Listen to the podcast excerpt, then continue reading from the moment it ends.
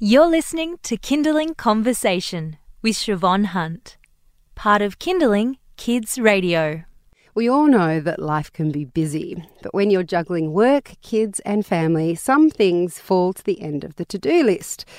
Like what you're going to eat today. Sometimes, after my partner and I have tag teamed on breakfast, lunches, and dressing the kids, I just can't be bothered with my own lunch. And at about three o'clock, I find myself reaching for easy snacks like chips or chocolate. I mean, I like how they taste, but also, you know, I could be a bit more prepared. Katie Allison is a dietitian from Diabetes New South Wales and ACT. They've produced nine nutritious, tasty, and they say easy to make snacks to get the whole family through the day. Hi, Katie, how are you? Hi, lovely to be here. A lot of these snack suggestions are called substitutes. What are the sort of snacks we should be substituting? You're going to say chips and biscuits. yeah, so when it comes to choosing healthy snacks, we, we want to make sure first and foremost we're getting as much nutrition as we can. So we're giving our body the good stuff. So we're looking for those snacks that have more vitamins, more minerals, more antioxidants, and more fiber. And we want to have less of those sometimes, or what we technically call discretionary foods, which do tend to be those things like your cakes and your biscuits and lollies Damn. and soft drinks. well, soft drinks, I don't have a problem with soft drinks, but a lot of people do, don't they? Yeah. I mean, your the key thing about this though is the the foods. So there are the obvious ones that we know about. So I know when I'm eating chocolate or chips that that's a bit naughty. But um, are there foods that are worse for us than we think? Good question. So, sometimes it can be hard, especially when you're trying to navigate the supermarket. There can be foods that we think are healthy, but they might have added fat, added salt, or added sugar without us even realizing it. So, what I'd recommend in that situation is when you go to the supermarket and you're picking up a product, first and foremost, ask yourself does it belong to one of the five healthy food groups? So, is it something that's going to give my body goodness? So, does it belong to the veggie section, the fruit section, the whole grain varieties of cereals and other um, other grains, lean proteins, or reduced fat dairy, where we know we're going to get lots of nutrition.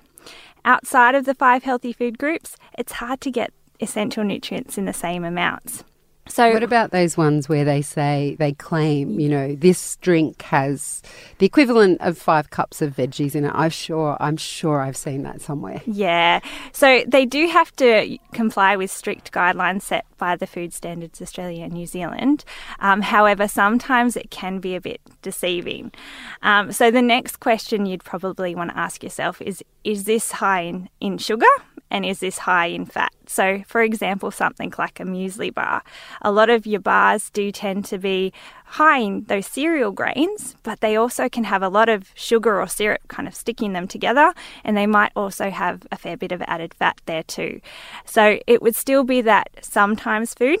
And there's a good general rule of thumb you're looking for the less processed, the better.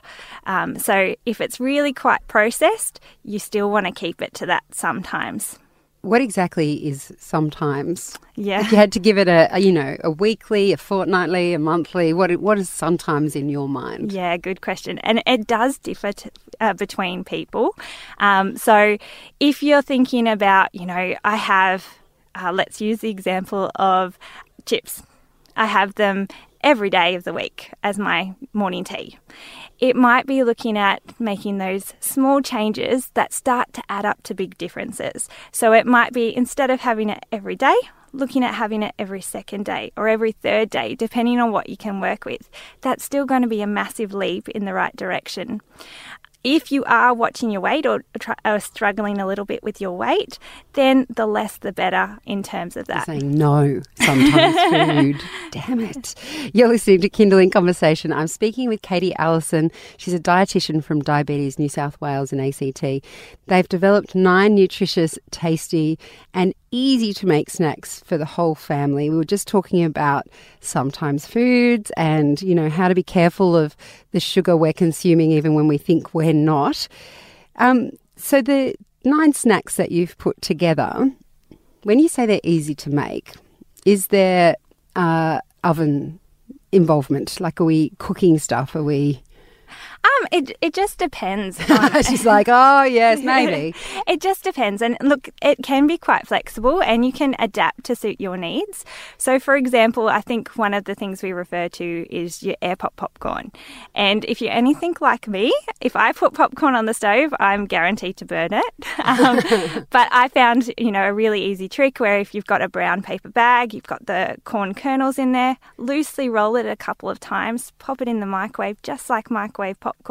Within a few minutes, you've got a nice bag of um, popcorn that's air popped, and you can add extra flavors to it, like a little bit of cinnamon or a little bit of smoked paprika if you want a savory popcorn.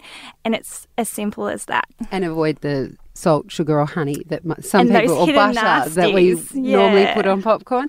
Okay, so that's one example. Um, do you have an alternative for the muesli bar? Because I know a lot of people, that's sort of a go to thing when they put it in their lunchbox or. Yeah. Look, if if um, if it's more of a, a kind of a convenience thing and having it as a backup, going for one that's based on whole grains um, is definitely a step in the right direction. But if even better, you can make it yourself at home and you know exactly what's going into it. Involve the kids as well because that's going to help teach them about healthy foods and um, help set them up with life habits that will be really important later on. Um, and you can add in anything you like. So if you're making, say, a slice, for example, or little mini muffins, which are nicely portioned out, or even um, pikelets, you could put in grated veggies, grated fruit, or fruit purees to sweeten. And um, a lot of them, if you put them in an airtight container or freeze them, you can have them all throughout the week. So it usually is only doing up a batch on the weekend and it'll last you all throughout the week. We're coming into summer now, and there Mm-hmm. are a lot of sweet fruits that are in season. Is there such a thing as good and bad fruit? Good question. Um, so, my short answer is no, and this is probably one of the most common questions I get asked. Um, fruit is high in antioxidants, high in vitamins and minerals, and high in fiber. And having enough fruit and vegetables can also protect us later on from health problems like type 2 diabetes. Um, so, when it comes to, to fruit, all fruit is good, but we do want to get a variety, making sure that we're getting a variety of colours and types, so we're getting a variety of that nutrition. But the most important thing to watch is our portion size. Um, so, a lot of the beautiful stone fruit that is coming out, so plums, apricots, they tend to be a bit smaller. So, if they're a small stone fruit, two pieces is usually one serve. And if it's um, something a bit bigger, like a, say a, a medium sized peach, one would be one serve. And you're looking at aiming for about two serves each day and getting that variety. If you're looking at something like those melons that are coming out or um, berries and mixing up, them up as a nice fruit salad, you're probably looking at about the size of your fist or about a cup worth being one of your two serves in the day. Gosh, it's good to know these things. I just you can eat a whole melon in one sitting sometimes. I think it's a bit like like ice cream. that I guess that's the other thing too. You do have those fruits that tend to be a little bit yummier. Um, for, from my um, my experience, something like grapes, where if you have the bunch there and you're picking from it, you can eat a lot more than you realise. So it's portioning them out, popping the rest back in the fridge for later, and that'll really help keep you on track. Are there any types of food um, that parents should avoid that perhaps give them more sugar than they're actually going to burn? For example, trail mix. Like, Yeah. is that a good snack if you're going on a bushwalk? Not necessarily if you're just dropping the kids off at school. Yeah. So with something like an energy dense snack, it can it can still be a healthy option. So for example, if we're thinking back to those five healthy food groups, if it belongs to one of those five healthy food groups, it's obviously going to give our body some kind of good stuff, some kind of nutrition. The next question to ask yourself is that is it high in sugar or is it high in fat? And if it is, it just means that the portion size would be a lot smaller. So, something like um, nuts, for example, um, in trail mix, a great source of healthy fats, helps us to absorb fat soluble vitamins, a source of protein. We definitely want to have it on a regular basis, but only a small handful each day. So, again, portion it in it out is important. If it's something that doesn't belong to the five healthy food groups but is quite energy dense, then it belongs to that um, sometimes food.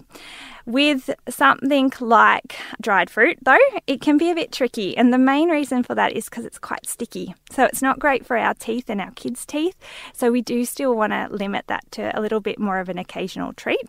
Is dried fruit just bad for teeth? Like, is it is it higher in sugar content? Yeah, well, if you imagine it's it's been that bit processed, so the waters come out of the fruit and everything has become a bit more concentrated. So again, the portion size would be much smaller. So if you're looking at a serving of grapes, it might be around um, 20 grapes. But if you're looking at um, sultanas, for example, a serving would be one and a half tablespoons, so a lot smaller. So we do have to compensate in that way. But yeah, the biggest concern is probably with the teeth and the portion size. Well, at least it's, you know, kind of balances out. Just get them to clean their teeth afterwards, maybe. I guess fresh is always best. So when it comes to fruit, fresh is always best. And if you want a little bit of variety throughout the week, a little bit of um, dried fruit here and there should be okay. That's good to hear. Katie, thank you so much for all your tips today. It was a pleasure. Thank you for having me. That was dietitian Katie Allison. And for the full list of the healthy snacks for busy families, as compiled by Diabetes New South Wales and ACT, just head to our website, kinderling.com.au. You've been listening to a Kinderling Conversation podcast. We'd like to reach as many parents as possible, and you can help us by giving us a review wherever you downloaded this episode. It means that more people can find us. I'm Siobhan Hunt. See you next time.